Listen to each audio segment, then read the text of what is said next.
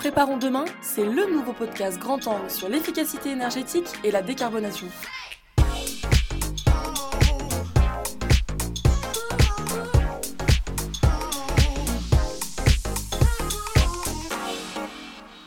Bonjour à tous et bienvenue dans ce nouvel épisode de Préparons Demain dédié à la géo-énergie. Nous le savons, le chauffage et la climatisation représentent les deux postes les plus consommateurs d'énergie au sein d'un bâtiment.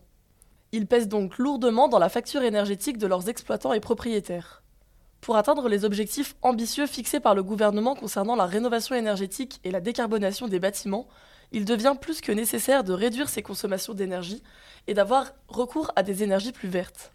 La géoénergie est une énergie renouvelable à faible émission de gaz à effet de serre. Elle est ainsi un allié de taille pour réduire l'impact environnemental de vos bâtiments. C'est aussi une solution locale et non délocalisable qui vous permet de mieux préparer vos budgets énergie. Alors qu'est-ce que la géoénergie concrètement ? Qui peut y avoir recours et quels sont les avantages ? Aujourd'hui, nous recevons à notre micro Alice Chounier, cofondatrice et C E O de Géosophie, pour répondre à toutes nos questions. Bonjour Alice et merci beaucoup d'avoir accepté notre invitation. Bonjour à tous. Eh ben on va commencer directement. Est-ce qu'en quelques mots, vous pouvez nous présenter Géosophie ? Oui, Géosophie, c'est une start-up qui vise à généraliser la géoénergie donc, euh, dont vous parliez en introduction. Et donc concrètement, euh, qu'est-ce que c'est la géoénergie ? Alors la géoénergie, ça consiste à aller sous la terre, dans le sol, chercher la fraîcheur en été et la chaleur en hiver. Donc c'est quelque chose qu'on sait tous d'instinct. Pourquoi les animaux font des terriers ? C'est parce que précisément, en hiver, ils auront beaucoup moins froid qu'à l'extérieur et en été, ils auront beaucoup moins chaud qu'à l'extérieur.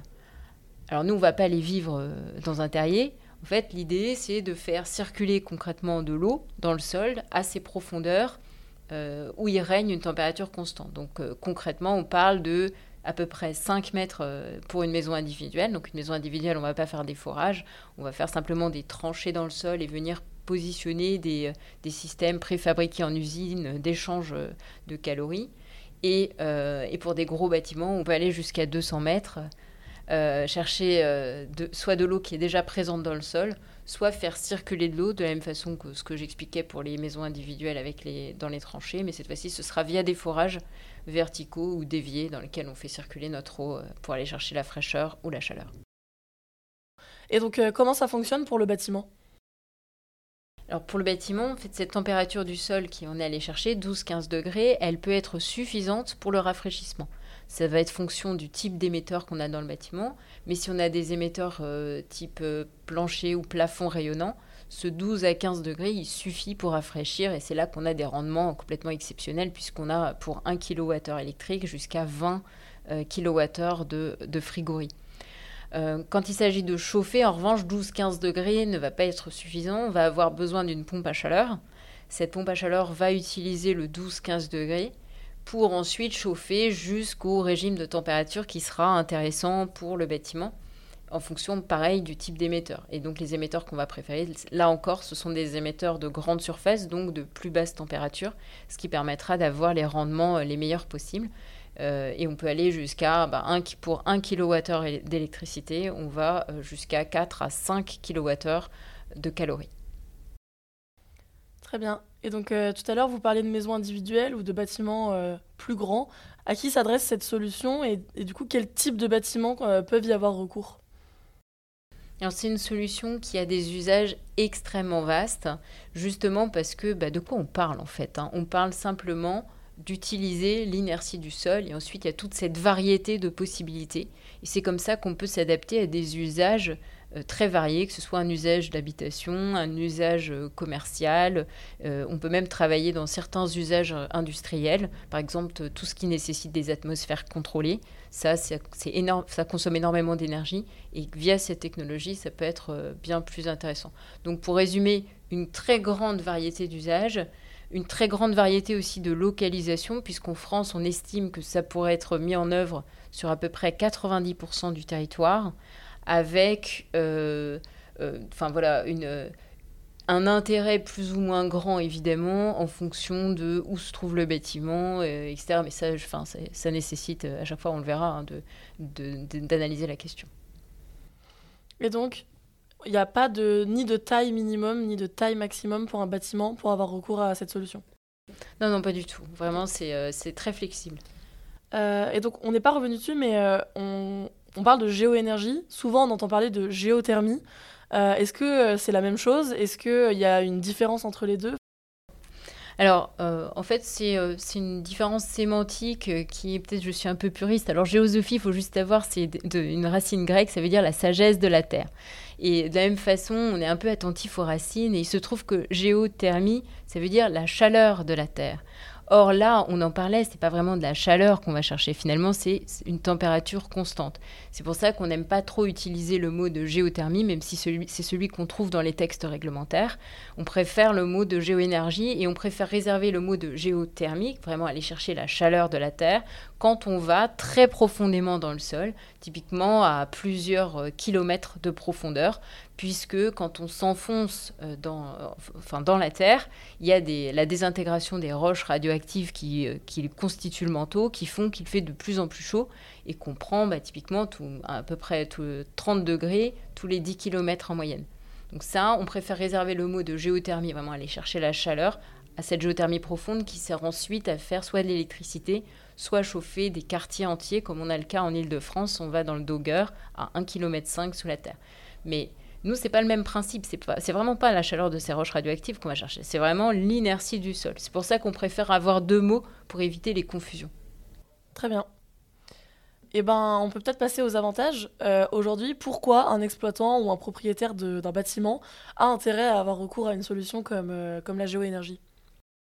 Alors, on a deux grandes motivations hein, qui nous sont euh, rapportées par nos clients. Euh, la première, on va dire, je vais commencer par celle qui est la plus historique, c'est quelque chose qui est lié aux réglementations. Donc, ils ont été notamment dans le tertiaire, euh, ils ont vu le, le décret tertiaire, et donc ils cherchent des moyens pour euh, diminuer considérablement leur euh, consommation énergétique. Et là, c'est vrai que là, je vous dis, parlais d'une division par cinq euh, du chauffage. Forcément, c'est un des, des très gros postes. Donc forcément, c'est très utile pour cet aspect réglementaire.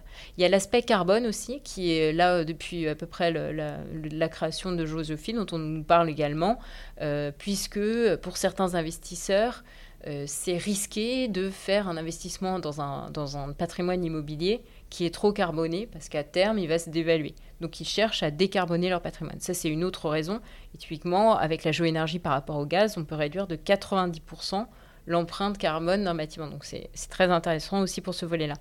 Et enfin, il y a un dernier volet euh, qui nous est surtout euh, arrivé cette année, malheureusement, enfin, avec euh, la crise énergétique et ce qui se passe avec la guerre en Ukraine. Et là, on a des clients qui viennent nous voir pour des raisons économiques. Parce qu'en fait, ils ont vu leur facture énergétique s'enflammer et ils cherchent euh, tous les moyens possibles pour pouvoir la réduire. Et alors, quand on fait ça, bah, y a évidemment les aspects de sobriété, réduire sa consommation, mais souvent, ça ne suffit pas. Et là, l'avantage que permet la géoénergie, bah, c'est d'aller chercher localement. Donc, sur du très long terme, on va pouvoir maîtriser ses coûts énergétiques. C'est la dernière raison. Et typiquement, bah, je donnais des ordres de grandeur, mais typiquement, on peut avoir des réductions de soixante-quinze pour cent des consommations. Et donc, je suppose que ça dépend du, du type d'acteur. Mais euh, est-ce qu'aujourd'hui, on peut euh, avoir un peu des données chiffrées ? Euh, alors vous en avez déjà donné quelques-uns, mais euh, par exemple, on parle d'économie de C O deux, d'économie d'énergie. Euh, qu'est-ce que ça peut représenter ? Alors oui, bah pour les mettre rapidement, donc effectivement, en termes chiffrés, on parle de moins quatre-vingt-dix pour cent pour le poste C O deux en exploitation, moins soixante-quinze pour cent pour le poste énergie. Très bien. Et donc, une fois qu'on est convaincu de tous ces avantages, euh, comment on peut aujourd'hui euh, déployer un projet de géothermie dans son bâtiment ? euh, Qu'est-ce que ça représente en termes de travaux ? euh, voilà, est-ce que vous pouvez nous dire un peu euh, quelle est la marche à suivre ? Oui, bien sûr. Alors là, donc les toutes premières étapes euh, qu'on propose, alors la toute première est même gratuite hein, sur notre site, c'est une étape dans laquelle on va regarder est-ce qu'il y a des risques géologiques. J'en ai pas parlé jusque-là, je vous ai dit que ça concernait quatre-vingt-dix pour cent du territoire. Et pourquoi sur les dix pour cent restants, on ne peut pas ?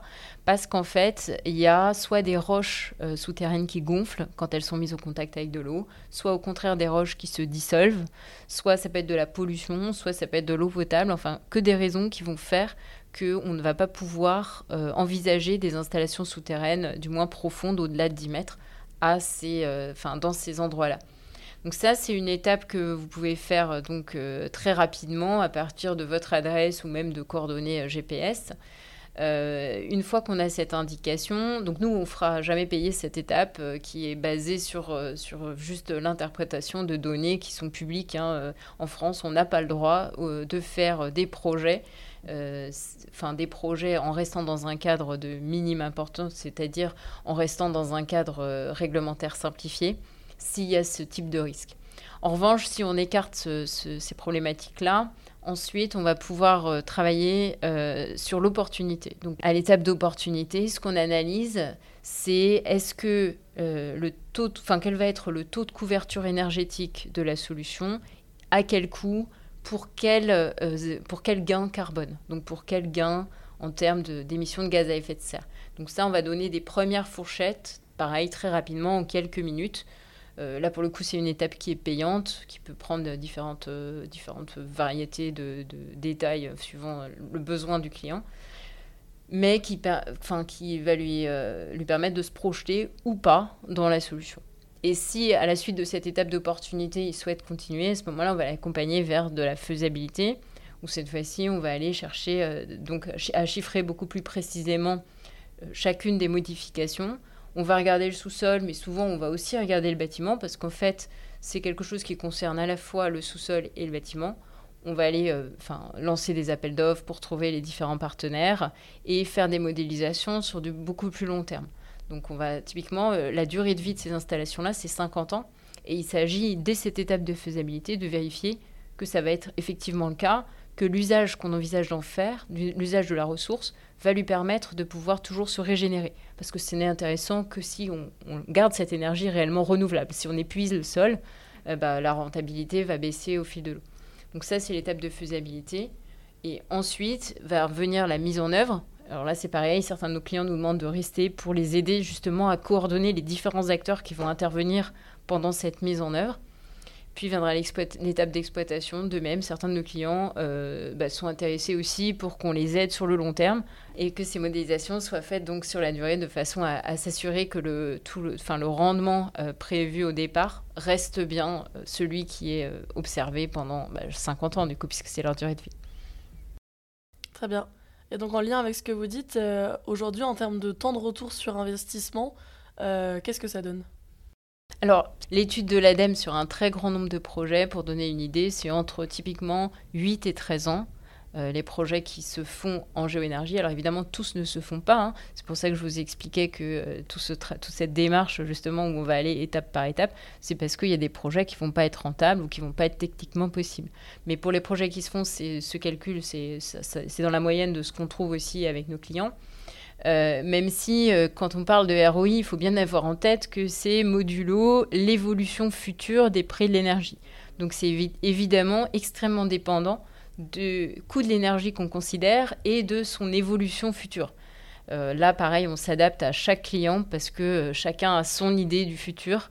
Euh, et enfin, personne n'est réellement capable, en fait, de, de pouvoir prédire précisément le prix de l'énergie.